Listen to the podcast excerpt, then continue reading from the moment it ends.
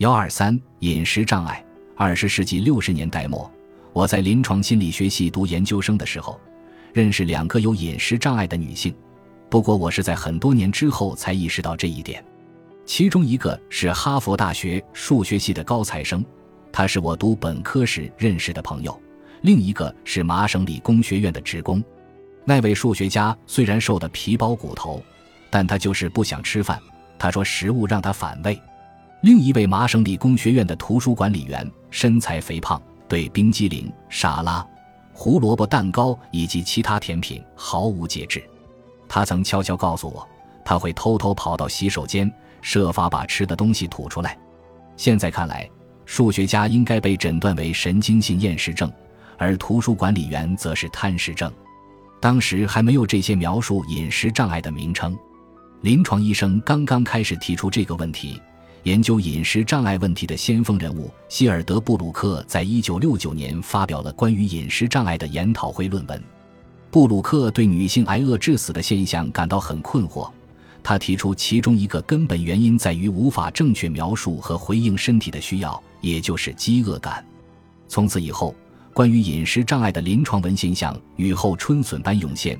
其中大多数旨在研究饮食障碍的起因，比如越来越多年轻的女孩被迫向无法达到的瘦身美容标准看齐，或者控制欲强的母亲有意让他们的女儿陷入内疚和羞愧的境地。大多数论文的假设都存在一个巨大的漏洞，他们都是根据治疗期间对病人的观察外推得出的。从科学的角度看。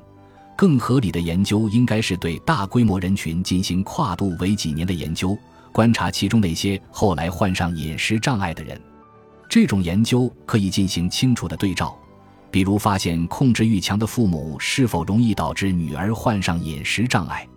除此之外，还可以分清导致饮食障碍的诸多条件，从中辨别出这到底是饮食障碍的起因。还是没有饮食障碍的人和接受治疗的人身上都会出现的普遍情况。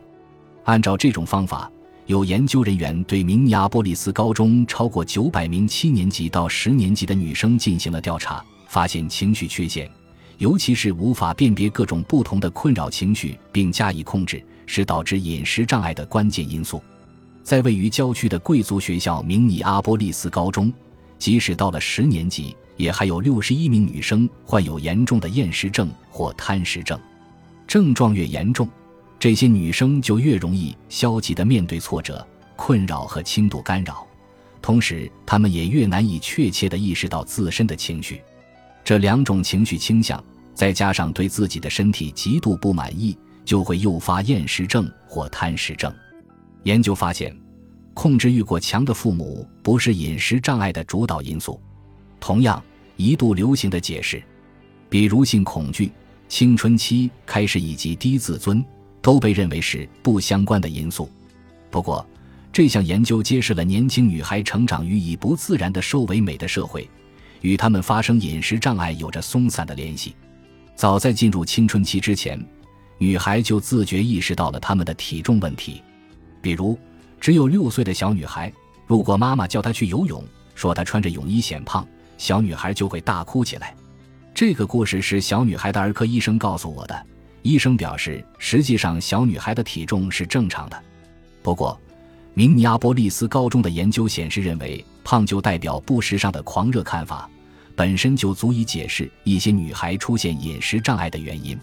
有些肥胖的人无法区分害怕、愤怒和饥饿感，他们把这些感受一概看成饥饿的信号。因此，他们一旦出现情绪不安，就会饮食过量。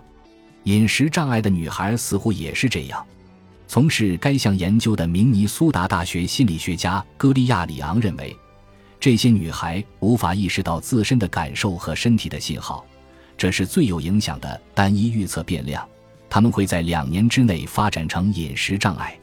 大部分儿童学会区分不同的感觉，辨别自己是感到厌烦、愤怒。抑郁还是饥饿，这是情绪学习的基础部分。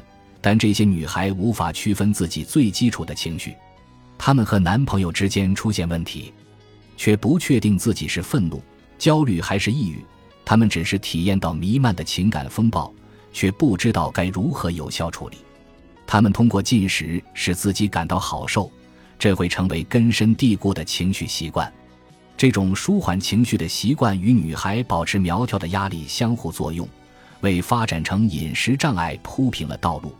李昂认为，他在一开始毫无节制的进食，但为了保持苗条，他会把东西吐出来，或者吃泻药，或者通过剧烈运动减肥。另一种对付情绪困扰的途径是什么都不吃。通过这种方式，你会觉得至少你可以控制这些强烈的感受。薄弱的内在意识以及低下的社交技能共同作用，使得这些女孩在因朋友或父母问题而难过时，无法妥善处理人际关系或缓解困扰情绪。他们的不安引发了饮食障碍，不管是贪食症还是厌食症，或者是单纯的饮食没有节制。里昂认为，对这些女孩的有效治疗必须包括向其提供她们自身所缺失的情绪技能。进行补救性辅导，李昂告诉我，临床医生发现，如果能够弥补这些缺陷，治疗的效果会更好。这些女孩需要学习识别自身情绪和舒缓情绪，以及更好的处理人际关系，而不是依赖病态的饮食习惯。本集播放完毕，感谢您的收听，喜欢请订阅加关注，主页有更多精彩内容。